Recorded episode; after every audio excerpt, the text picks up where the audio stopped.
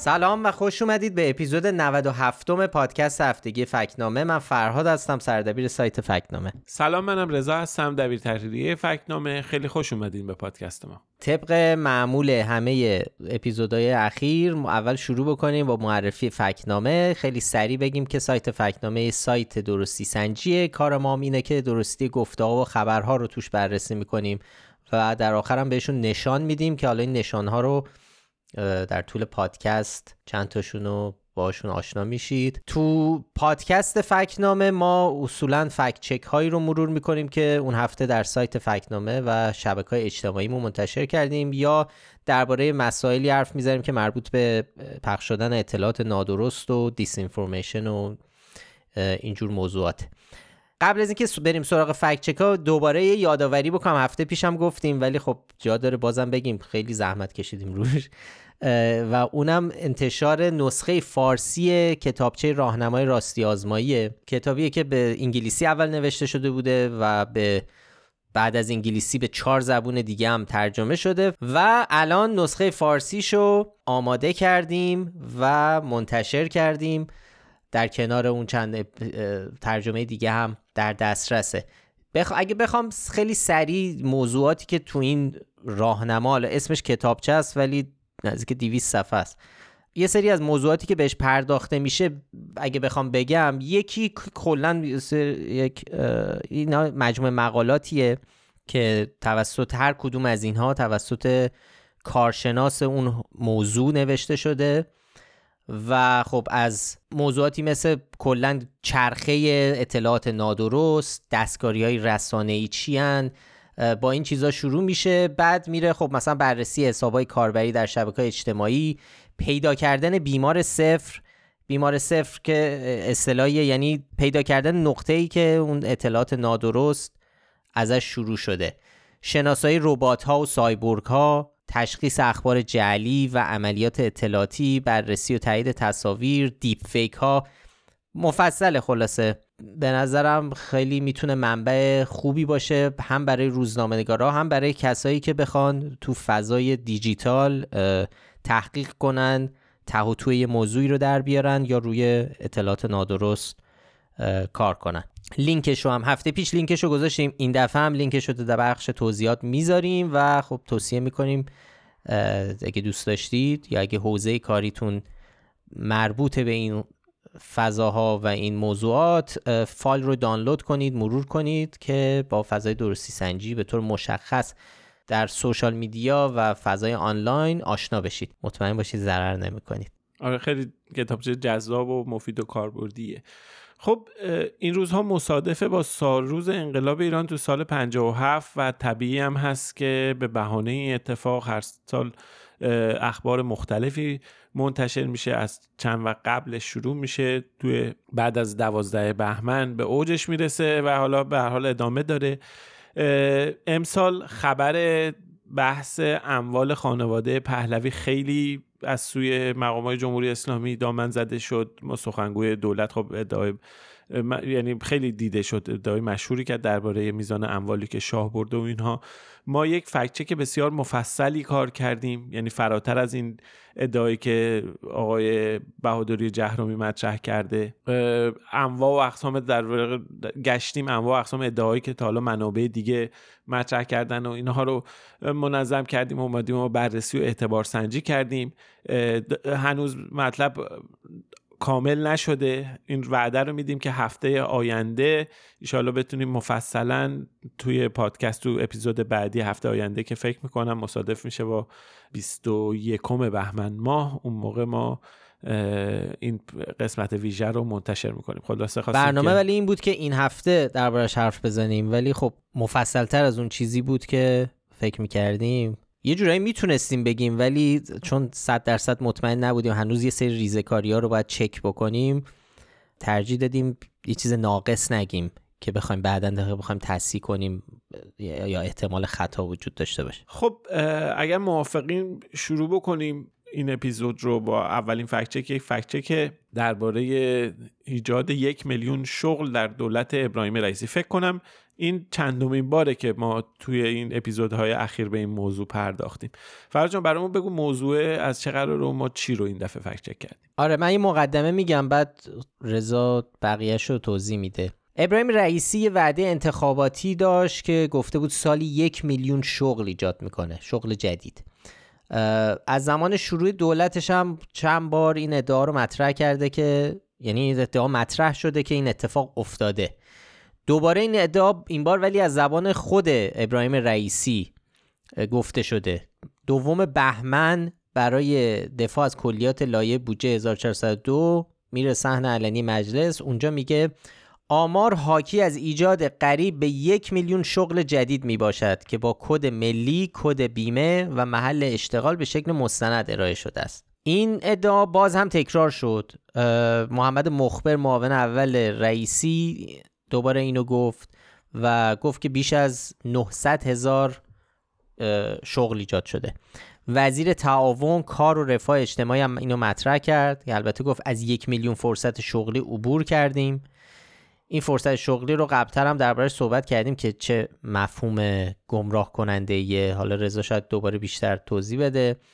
یعنی یک شرکت میگه من پنج نفر رو می‌خوام این میشه پنج تا فرصت شغلی. یعنی بدون که کسی استخدام بشه این فقط آمار فرصت شغلی اینجوریه. ولی لزوما به این معنی نیست که خب پنج نفر استخدام شدن و رفتن سر کار. خلاصه این عددا هر کدوم با هم فرق دارن. رضا می‌خوای یه ذره بیشتر توضیح بده که قضیه چیه؟ ببین نکته اینجاست که حالا فرصت شغلی یا هر کدومی که این ما نمی‌دونیم چیه. اینا الان به چی دارن میگن فرصت شغلی؟ یا اون چیزی که ابراهیم رئیسی داره میگه که با کد ملی و کد بیمه و محل اشتغال و به شکل مستند خب ما چیزی رو ندیدیم. اصلا نمی‌دونیم اینا دارن درباره چی صحبت می‌کنن. اما در مورد اشتغال ما می‌دونیم که یک شاخصی وجود داره برای اینکه کارنامه اشتغال دولت ها رو یا وضعیت اشتغال رو تو دوره های زمانی بسنجیم یه شاخصی هست به اسم اشتغال خالص. میان تعداد جمعیت شاغل رو در یک دوره ای با یه دوره دیگه مقایسه می‌کنن کم می‌کنن می‌بینن چقدر جمعیت شاغل اضافه شده یا کم شده. خب این این شاخص خب خیلی خوب و مفید و کاربردیه چون اون قسمتی که اون در واقع خطا رو می‌بره پایین. به این معنی مثلا شما فرض کنید 100 هزار نفر یه جایی استخدام میشن یه هفته قبلش 120 هزار نفر لیاف شدن اخراج شدن. خب اینجا من یعنی کسی 100 هزار تا شغل ایجاد نشده در واقع 20 هزار تا شغل هم از دست رفته. به خاطر همین این شاخص اشتغال, خالص خیلی شاخصیه که متعارفه و شاخص اصلیه که معمولا باید بهش استناد بکنن. خب ما آخرین آماری که داریم آمار اشتغال مربوط به پاییز 1401 تعداد جمعیت شاغل, شاغل 15 ساله و بیشتر. تو پاییز 1401 24 میلیون و دقیقا 70 هزار نفر اعلام شده.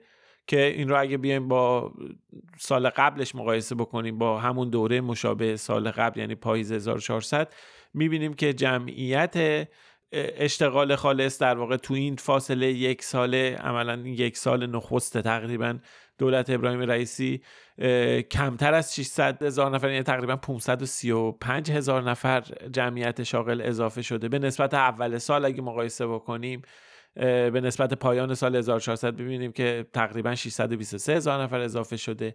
به نسبت تابستون 1400 یعنی همون موقعی که ابراهیم رئیسی دولتش رو اضافه که جمعیت شاغل 665 هزار نفر افزایش پیدا کرده. این در حالی هم هست که باید تاکید بکنیم که جمعیت در سن کار هم بالا رفته. خب این نگرانی همیشه هم وجود داره که جمعیت در سن کار که میره بالا خب طبیعتا باید جمعیت شاغل هم بره بالا. که نسبت اشتغال رو در واقع ثابت نگه داره. خلاصه منظور اینه که این یک میلیون نفری که ادعا میشه که اشتغال ایجاد شده خب این آمارا همخونی نداره با آخرین آمار همخونی نداره.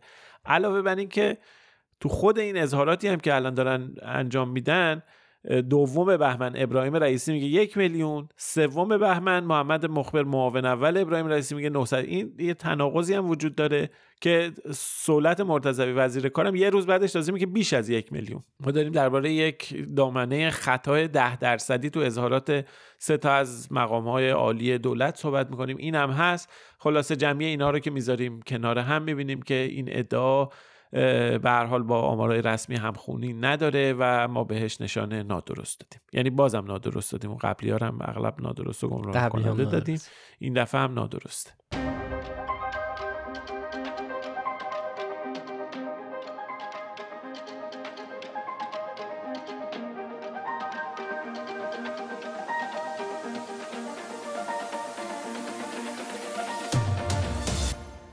خب این هفته یه فکت چک جالبم توی سایت منتشر کردیم. ادعایی که ممکنه شما هم شنیده باشین چون خیلی توی خبرها و شبکه اجتماعی صحبتش بود. اونم خبر مربوط به اینکه رئیس جمهور آمریکا یک کیف همراه خودش داره که با اون می‌تونه اینترنت کل دنیا رو قطع کنه. همراه رئیس جمهور آمریکا همیشه دو کیف حمل میشه. یک کیف دستور حمله نظامی هست. دیگری کیفی است که درش دستور قطع اینترنت جهانی داده میشه. بله این ادعا توی شبکه افق مطرح شده بود. آقای محمد لسانی که خودش رو فعال و پژوهشگر رسانه معرفی می‌کنه این ادعا رو مطرح کرده و ما هم بهش نشان شاخدار دادیم. حالا سوال اول اینه که اصلا رئیس جمهور آمریکا اختیار قطع کردن اینترنت آمریکا رو داره یا نه؟ که جواب اینه که رو, رو کاغذ بله. رئیس جمهور آمریکا طبق قانون می‌تونه تو مواقع استراری که تهدید جنگ باشه یا موضوع بحرانی امنیت ملی باشه می‌تونه دستور خاموشی برخی از زیر ساخته ارتباطی به خصوص ارتباطات کابلی رو صادر کنه. این قانون سال 1934 تصویب شده یعنی در واقع 8 سال قبل از جنگ جهانی دوم. حالا سوال بعد اینه که کیف هم داره آیا برای این کار؟ نه کی... نه. نه کیفی وجود نداره. دکمه ای هم نیست که در اختیار رئیس جمهور باشه. همین جوری هم نمی‌تونه اگه دلش بخواد دستور قطع حالا زیر ساختای ارتباطی از جمله اینترنت رو بده. چی؟ اون کیفی که همراه رئیس جمهور همیشه و خیلی هم معروفه کیفیه که بهش میگن کیف هسته‌ای یا نوکلیر فوتبال. ما قبلا هم یه فکت چک در این باره منتشر کرده بودیم چند سال پیش ها. وقتی فکر می‌کنم وقتی جو بایدن سوگند ریاست جمهوری می‌خورد. اگه جالب باشه می‌تونید بریم اونو ببینید. لینکشو می‌ذاریم تو بخش توضیحات. این درباره کیف هسته‌ایه که کدهای مربوط به دستور فرمان که استفاده از سلاح هسته ای توشه. بهش فکر کنم فوتبال هسته ای هم میگن یعنی اصطلاح آره همون گفت نوکلیر نوکلیر فوتبال. آره. بهش چیز می‌کنن. آره فوتبال حالا منظور توپ فوتبال. فوتبال آمریکایی. آره, آره. ولی آره یه کیفه که همیشه در همه حال همراه رئیس جمهوره و کدهاش هم هر روز عوض میشه تغییر پیدا می‌کنه در واقع اون کیف حاوی اون کد هاست. پس کیف اینترنت در کار نیست این وسط. خب، حالا حالا کیف حالا اینو بذاریم کنار. نکته اینه حالا اگر توی شرایط فرضی اینترنت تو آمریکا اگه قطع بشه چه اتفاقی برای اینترنت دنیا میفته البته خب ما می‌دونیم که سرورهای بسیار مهمی توی آمریکا مثلا آمازون یه سرور مهمی تو نزدیک شهر واشنگتن داره که اگر هر اختلالی توی اون رخ بده مشکل جدی اصلا برای اینترنت کل دنیا پیش میاد. ما یه نقشه منتشر کردیم.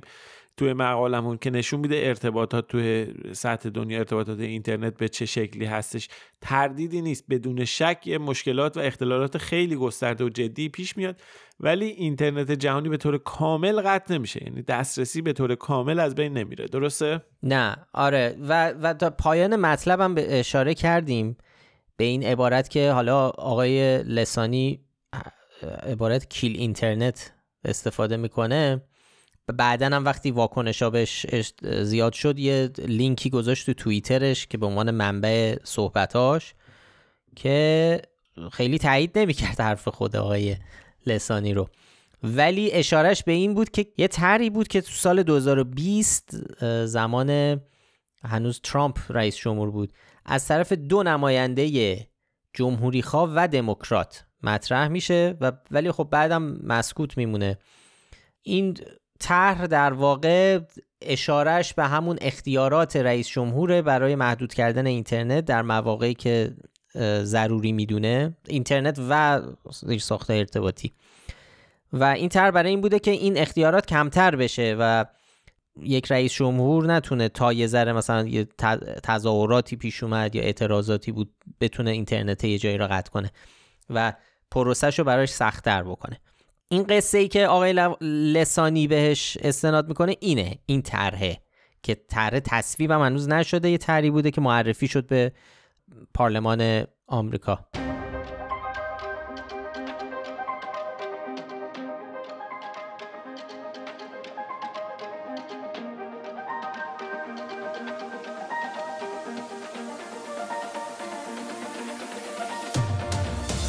خب بریم سراغ یک فکچک دیگه این موضوعی که خیلی پر سر و صدا و جنجالی بود. هنوزم کم و بیش ادامه داره این ماجراهاش.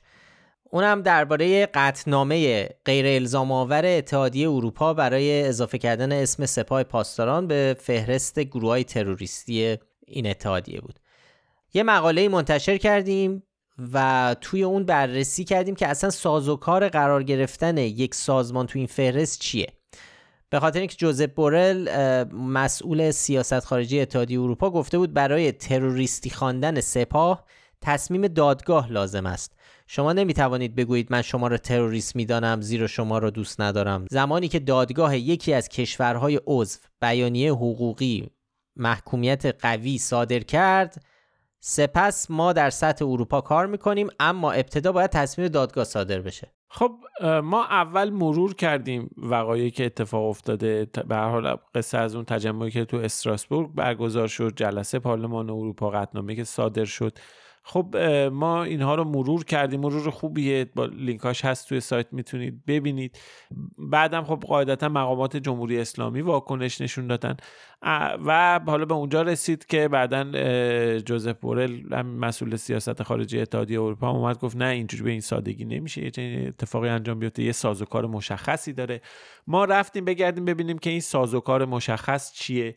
توی سایت شورای اروپا در واقع اونجا اشاره شده تاکید شده که یک مرجع صالح باید این تصمیم رو بگیره. حالا خود مرجع صالح هم تو جای دیگه اینجوری تعریف شده که مرجع صالح یک مقام قضایی یا در مواردی که مقام قضایی صلاحیتی در اون منطقه نداره یک مقام زی صلاح معادل قضایی میاد و این تصمیم رو می‌گیره.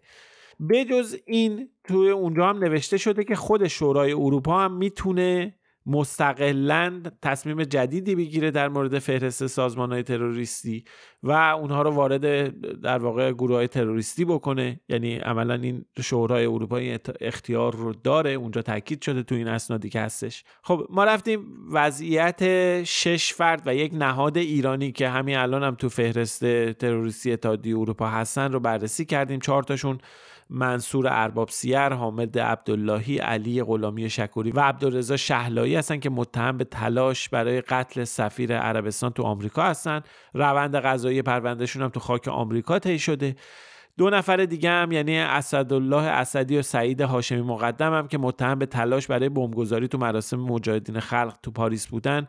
اونها هم روند قضاییشون در اروپا پشت سر گذاشته شده و یک نهاد هم معاونت امنیت وزارت اطلاعات جمهوری اسلامیه که اونها هم تو همین پرونده بمبگذاری مراسم مجاهدین به این فهرست اضافه شدن. اما نکته ای که در مورد اینها وجود داره اینه که به هر حال فاصله که وقتی که این افراد به این گروه اضافه شدن چند ماه بعد از بازداشتشون و انتشار خبرشون بود.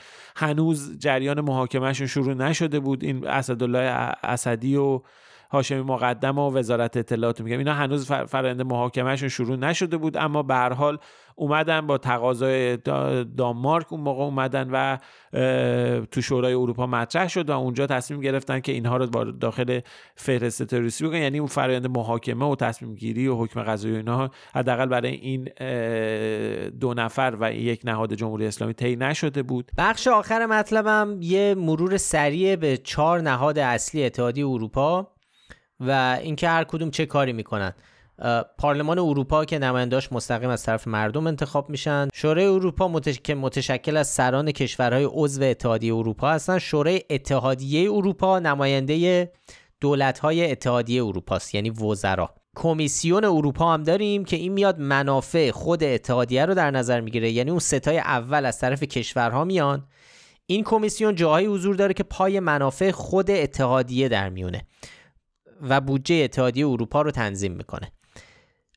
ما حالا توضیحات بیشتر رو تو مطلب مفصلی که رو سایت منتشر کردیم نوشتیم و به نظرمون اومد که خوبه که الان که این بحث مطرحه یکم بیشتر با ساختار این اتحادیه و ساختار تصمیم گیریش برای رفتن یا نرفتن سپاه به لیست سازمان های تروریستی اتحادیه بدونیم.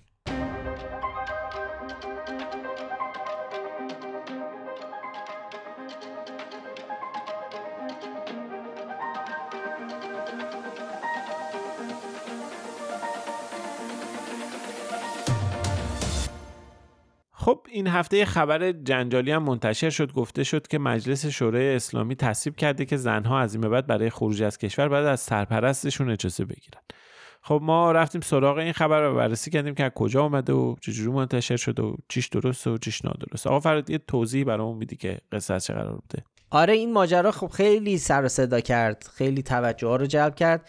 خبر اولین بار تو فارس منتشر میشه. فارس نقل قولی میاره از سید کازم دلخوش. عضو و سخنگوی کمیسیون قضایی مجلس. فارس به نقل از آقای دلخوش این جمله رو میاره که طبق مصوبه امروز این کمیسیون خروج بانوان از کشور باید با اذن سرپرست باشد مگر در موارد خاص که با حکم دادگاه انجام میشه. خب این خبر فردا فردای اون روز خیلی دست به دست میشه. خیلی هم واکنش ها زیاد بوده. تو این وضعیت که خب ماهاس اعتراض ها با, با محوریت حقوق زنان در ایران شکل گرفته و حالا خبرهایی درباره قوانین طالبان هم به گوش می‌رسه که گفته بودند زنان بدون محرم سر کار حاضر نشن که خیلی عجیبیه. آره خیلی. و خلاصه خیلی حساسیت ایجاد کرد. همزمانی این قضیه با اون فرمان یا قانون جدید طالبان واکنش های زیادی رو در پی داشت خب خبر درست نبود. مجلس شورای اسلامی همچین قانونی رو تصویب نکرده. خبر کمیسیون هم تا فردا شبش تکذیب شد. آقای دلخوش دوباره مصاحبه می‌کنه این بار با ایسنا و کلا تکذیب کرد این قضیه رو. البته فارس هم یه چیزی منتشر کرد. فارس هم یه چیزی منتشر کرد. من قبل از اینکه بیام تو پادکست دیدمش. که اونجا گفتش که این مصاحبه رو انجام دادن. اینو گفتن خود آقای دلخوش اشتباه گفته بوده و ما هم اینو منتشر کردیم. یعنی که خب گفته اصالت مصاحبه رو تایید کرده و گفته که ببخشید این اشتباه بوده و به هر حال اشتباه بودنش هم تایید کرده اشتباه بودنش از ولی گردن دلخوش انداختن. آره دلخوش گفته این حرفا رو. دلخوش گفته و به اشتباه گفته. خود دلخوش هم تو کمیسیون بوده معلوم نیست برای چی اینو اشتباه برداشت کرده اشتباه گفته. اینو شد اینو شد نمی‌دونیم قسمتش. تازه سخنگوی آره. کمیسیون هم هست. زنده باد. ولی حالا, حالا چیزی که منتشر شد در ادامه این بود که کمیسیون تصویب کرده که حالا قصه اینه. اینو کمیسیون تصویب کرد. مجلس نه کمیسیون اینو بعضیا ممکنه اشتباه کنن.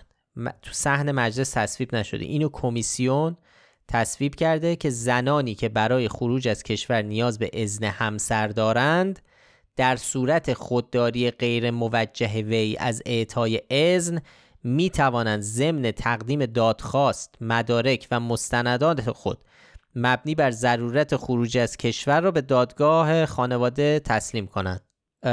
خب یعنی به نظر می‌رسه مثلا یه تسهیلیه اینجا. برای راحت تر شدن خروج زنانی که ممکنه بخوان احتیاج به طبق قانون ایران احتیاج به موافقت کتبی شوهر از کشور داشته باشن. که میگه در موارد خاص دادگاه می‌تونه دخالت کنه. که این خیلی بامزه است که اتفاقا افشین دیروز می‌گفت رضا شما نبودیم می‌گفت این این که میگه در صورت خودداری غیر موجه وی از اعطای از به این معنیه که پس یک خودداری موجهی هم هست. یعنی یه خودداری موجه داریم که این غیر موجهه. اون یه بعضی وقتا موجهه که بتونه جلوشو بگیره.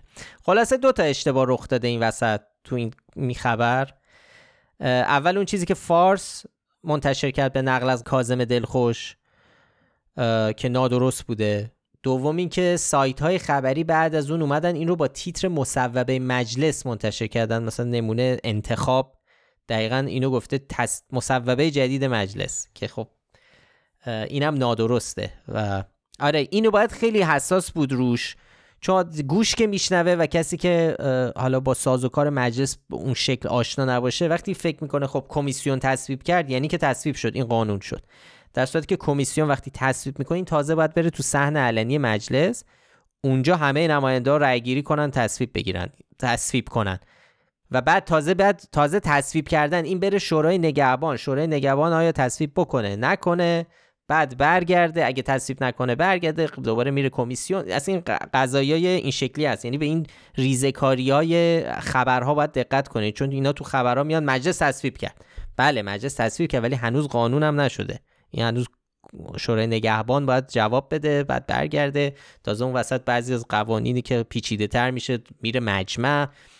این بحثا اینا با نکاتیه که باید دقت کرد. خب البته آخرش هم هم آقای دلخوش که و هم خبرگزاری فارس هم ایراد و انداختن به ضد انقلاب و سوء استفاده ضد انقلاب و رسانه ها که حالا تو مطلب اشاره کردیم به گفته های خود دلخوش و خبرگزاری فارس هم تو توضیحی که نوشت اونجا هم گفت گفت خیلی جالبه با مزه است. میگه که اطلاعات ناقص رو به ما دادش. این سخنگو کمیسیون قضایی ما منتشر کردیم بعدم اصلاح کردیم. بعدم نوشته که عنوان مطلبش هم اینه که سوء استفاده ضد انقلاب از مصوبه ای که خروج زنان متأهل از کشور را آسان می کند آره به حال همه تقصیرات از نگاه ایشون متوجه ضد انقلابه. ضد انقلاب. همیشه تقصیر ضد انقلاب. حالا ضد خب بریم سراغ یه سری فکت چک. چی؟ میام حالا کدوم انقلاب و ضد کدوم انقلاب و اینا همه اینا حالا ماجرا داره دیگه. آره. بگذاریم بریم سراغ فکت چک های کوتاه.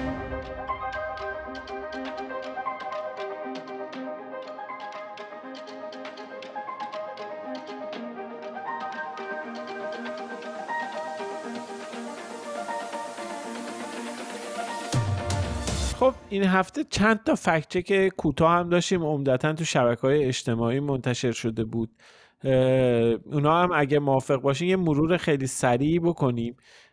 چهار تا فکت که خیلی کوتاه اونا هم با هم دیگه یه دور چیز می‌کنیم. اولی یه نقل قولی بود از محسن رضایی که با یه تصویر منتشر شده بود که گفته بود باید اگه اسم کشور رو تغییر باید اسم کشور رو تغییر بدیم تا قطعنامه و تحریم ها علیه ایران بی اثر بشه. خب خیلی نقل قول بامزه بود. خیلی هم میگشت. اما خب این نقل قول صحت نداره. ساختگی دو سال پیش هم همین جمله به نقل از محسن رضایی تو شبکه اجتماعی منتشر شده بود. ولی نکته جالب توجه برای خود من که رفتم همونجا داشتم میگشتم این بود که تو این دو سال هیچکی نگفته بود این نقل قول ساختگیه و همه هم یه جوری باش مواجه شده بودن که انگار واقعا اینو گفته. یعنی آدمای مختلف. شخصیتی که بعضیاشون حتی این فعالان سیاسی اینا اینا انگار مثلا باور کرده انگار به عنوان یه جمله واقعی می‌گفتن ولی خب نه یه چنین چیزی صحت نداره و این نقل قول ساختگی گذاشته بودنش کنار اونجا که گفته بود که اگر چند تا صفر رو 5 تا 6 تا صفر رو کم کنیم از پول ملی 7 تا صفر رو کم کنیم میشیم با ارزش ترین پول جهان. اینا اینا رو گذاشته بودن آره. کنار هم دیگه این دو تا جمله رو. خب آره خب سابقه این اینجور اظهار نظرها بعد این حالا یه ورژن اقراقامیز اون اونجور تفکر دیگه. که اسم اگه صفر رو کم کنیم ارزش میره بالا خب اسم ایران هم عوض کنیم دیگه هر تحریمی که برای ایرانه دیگه دیگه ما که ایران نیستیم آره. یعنی این نمونه یه از اون چیزاست که وقتی بعضی وقتا تنز و چیزای فکاهی و حج و این چیزا تبدیل باور میشه توسط یه اینم جزو آره. مصیبت های اطلاعات نادرسته که بعضی وقتا نیت فقط شوخیه ولی از بس جدی درست کردن اینو جدی منظورم شبیه واقعی درست می‌کنن دیگه. اصلا بحث خبر خبر فیک به اون معنای تنظامیزش نه معنای مثل شوهای مثل دیلی شو و اینا که تو آمریکا هم نمونه این چیزاست. در واقع یکی تو دیلی شو هم اینجوریه که یه نفر تو قالب خبر گفتن میاد حرفای تنز, تنز می‌زنه. خبرات چیز نیست. یا یه سایتی مثل آنین. سایت آنین تمامش تنظیم خبر حتی مثل خبر واقعی تنظیم شده ولی همش خ... مسخره بازی و شوخیه. حالا این یه نمونه کوچیک اون شکلیه دیگه که آره. دقیقا یه کارت چیزم درست کرده بودن. مثل خیلی ها باور کرده بودن که این جمله واقعی بله. مثلا بریم ببینید حالا مثلا چه جمله چون نوع ارائهش هم خیلی جدی بود. نوع ارائهش آره. هم دقیقا همین کارت های چیزی که خبرگزاری ها و رسانه ها درست می‌کنن. اسمش چیه؟ فوتو تیتر. فوتو تیتر فوتو تیتری که درست می‌کنن که اونم واسه خودش مصیبتیه. یعنی حتی وقتی جدی هم درست می‌کنن بارها پیش اومده که تیترا رو جوری انتخاب می‌کنن که اصلا خبر یه جور دیگه باستاب داده میشه. حالا اون بحث جداییه. ولی فوتو تیتر براش درست کرده من یعنی انگار که یه رسانه اینو منتشر کرده و واقعا محسن رضایی اینو گفته. به حال ساختگیه و شوخی بود و شوخی با مزه بود و این یکی ولی واقعی نیست.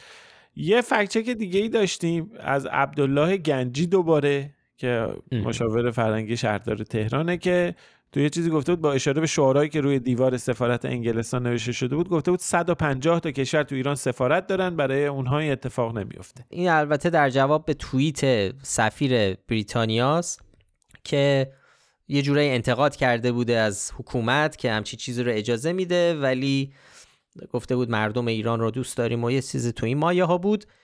ایشون گفت آره گفت مردم ایران یعنی اگر اتفاق میفته مشکل با شماست وگرنه 150 تا که سفارت دیگه تو ایران تو تهران وجود داره تو ایران. برای اونا هم چیزی پیش نمیاد. عد میاد برای شما پیش میاد. اینو داشت می‌گفت گنجی. ولی خب ما برامون کنجکاف کنجکاوی پیش اومد که ببینیم اصلا واقعا 150 تا سفارت تو ایران هست یا نه. خب بر اساس سایت وزارت امور خارجه خود جمهوری اسلامی لیست نمایندگی های کشورهای مختلف رو اونجا اووردن در دسترس طبق لیست خود سایت وزارت امور خارجه 96 کشور تو ایران سفارت یا دفتر نمایندگی دارن. تو این لیست ایالات متحده هم حساب شده که دفتر حافظ منافع داره. یعنی میگیم با احتساب کشورهایی مثل اسلوونی و ایالات متحده که رابطهشون حالا در سطح کاردار موقت یا دفتر حافظ منافع هم هست باز این لیست میشه 96 که البته لیستم لیست واویلایی اگه برید ببینید که اصلا انقدر شبیه لیست 2500 پزشک که یکی در میون مثلا یه ردیفایی اصلا نیست خالیه. مثلا ردیف نام 18 هیچی نیست. و هر بعدیش میشه 19 کنسولگری های افغانستان هم مثلا 5 تا 6 تا 4 تا یا کنسولگری های افغان اونجا هم هر کدوم یه دونه مورد آره بعضی از کشورها چند تا دارن اصلا بعضی از کشورها که عینا یه ردیفی تکرار شده.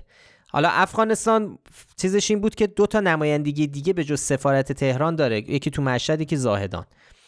یه کشور دیگه هم فکر کنم همچی چیزی داشت ولی خب افغانستان بیشترین نمایندگی رو داره.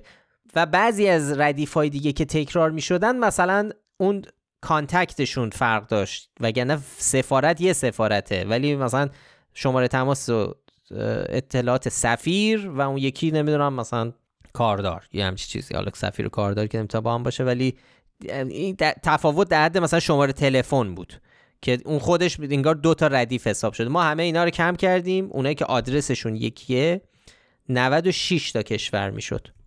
کلا. نکته که حالا بعضی از خواننده های مخاطب های فکنامه توی شبکه اجتماعی برامون کامنت هم گذاشته بودن که حالا چقدر این موضوع می‌تونه اهمیت داشته باشه. چون حالا خوا...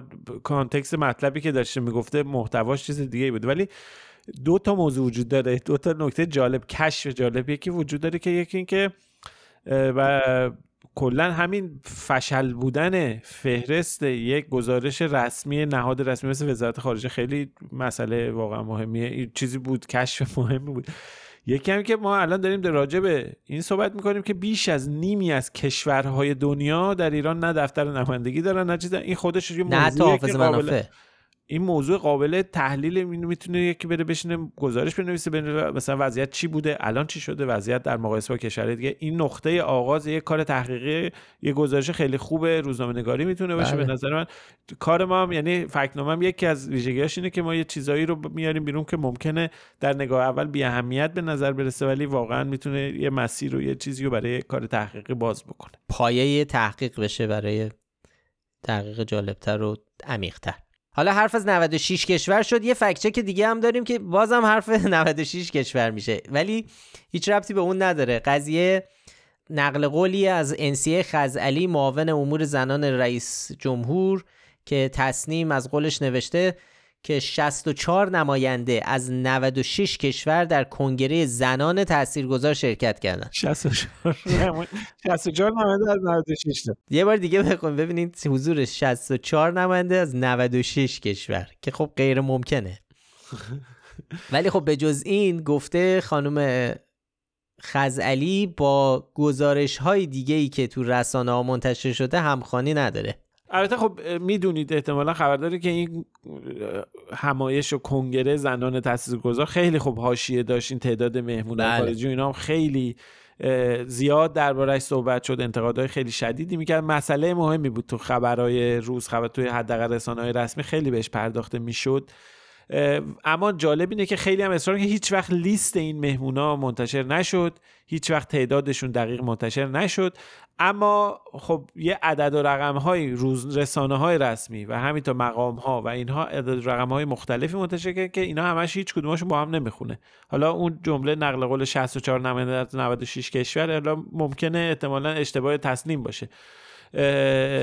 ولی اینه که به هر حال همشهری یه اینفوگرافیک هم کشیده بود از حضور 64 کشور نماینده 64 کشور خبر داده بود. اما جالب بود که توی اون نام کشوری که منتشر شده بود اسم 48 کشور اومده بود. وطن امروز نوشته که کنگره با حضور 300 مهمان خارجی از 93 کشور برگزار شده. کیهان هم گفته بود توی این کنگره هفتاد نفر از مقامات زن کشورهای مختلف حاضر هستن. به هر حال این عدد و رقم های اینه که میاد جمعیش اینا رو ما گذاشتیم کنار هم بهش نشانه نادرست دادیم. بازم هم عدد و رقمه هم کشور جالب بود این دوتا فکت چک. آره خیلی. فکت چک آخر هم مربوط میشه به حسن کرمی فرمانده یگان ویژه فراجا. خب آقای حسن کرمی فرمانده یگانهای ویژه فراجا یعنی فرمانده انتظامی جمهوری اسلامی توی گفتگو با همشهری آنلاین گفته بود که تجهیزات در اختیار یگان ویژه سلاحهای غیر کشنده است.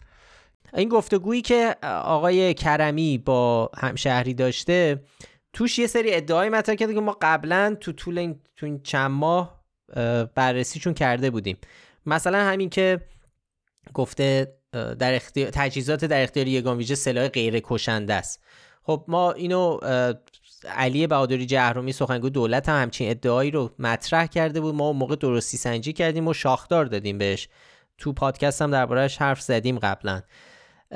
آقای کرمی توی بخش دیگه از صحبتاش در جواب به این سوال که ماجرای پنهان شدن نیروی گارد ویژه آمبولانس چی بود؟ گفت واحدهای ما مأموریت پوششی و مخفیانه ندارن.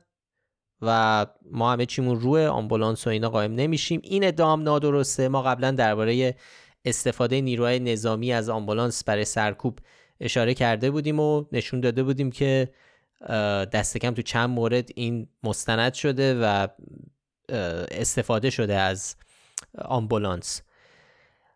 کرمی جای دیگه میگه که یگان ویژه با کمترین هزینه مادی و معنوی با اعتراضات مقابله می‌کنن که ما خب قبلا هم مفصل در اپیزود پلیس نماها ویدیوی نیروهای یگان ویژه در حال تخریب اموال عمومی رو دربارش حرف زدیم که منتشر شده بود و اینکه حالا اون موقع رئیس سازمان قضایی نیروی مسلح اونا رو پلیس نما خونده بود که ادعای نادرستی بود و ما به تفصیل تو اون اپیزود دربارش حرف زدیم. منظورش البته از کمترین هزینه مادی و معنوی این بوده که یعنی سعی می‌کنیم هزینه ای اعمال نکنیم و یعنی اون بحث هزینه های بودجه و اینا نیست دیگه. اینجا منظورش گفته بود که یگان ویژه. آره آره بحث بحث آسیب زدن به معترضاست. بسیار عالی آقا خب اینم از اینم فکت چک های این هفته و داریم دیگه واقعا داریم نزدیک میشیم به صدومین اپیزود. آره یه قسمت خیلی ویژه اپیزود صدوم خواهیم داشت. آره آقا افشین یک قسمت خیلی ویژه تدارک دیده برامون. برنامه مفصل مدونی رو داره به هممون رو غافلگیر کنه سورپرایز کنه می‌خواد همه غافلگیر بشیم و نه شوخی کردم هیچ کاری نکردیم. ولی خب صدومین اپیزود در داره میاد.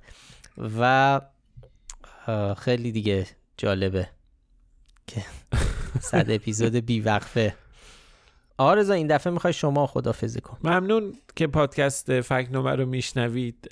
اگه پیشنهادی به ذهنتون رسید یا نظری درباره کار ما داشتید می‌تونید توی Castbox تلگرام اینستاگرام توییتر برامون کامنت بذارید. چه نظرهای خوبی داشتیم هفته پیش. آره مخصوصا تو کامنت های Castbox رو من خیلی دوست دارم. یعنی همیشه میرم باز می‌کنم و اول از همه می‌بینم ممنون از لطف دوستان. یه سری انتقادها و سوالا رو مطرح می‌کنن. واقعا عذرخواهی می‌کنم. فرصت نشد که یعنی باید جوابش آماده می‌کردیم و جواب بدیم و اینا. اینا رو حالا ان جواب کتبی همونجا میدیم. ولی توی این... جواب اینکه اینجا بخونیم آره. اینجا بخونیم و منظورمه. یعنی بیایم اینجا توضیح بدیم. اون جوابایی که بله. اغلبش آقا افشین زحمتشو می‌کشه. به حال ممنون ازتون. خب خوشحال میشیم این پادکست رو به بقیه هم معرفی کنید که معرفی هم می‌کنید. واقعا تعداد شنونده هامون داره بیشتر و بیشتر میشه. بازم ممنونیم ازتون. برای پیدا کردن ما هم کافی اسم فکنامه رو به فارسی یا انگلیسی توی همه اپ های پادکست جستجو کنید. ما هر هفته لینک مطالبی رو که بهشون اشاره شده در بخش توضیحات پادکست می‌گذاریم. تهیه کننده پادکست فکنامه افشین صدریه و هیلا نیکو که کاورها رو طراحی می‌کنه مدیر هنری پادکسته آدرس سایت ما هم هست فکنامه ممنون و خدا نگهدار. مراقب خودتون باشید. خدا حافظ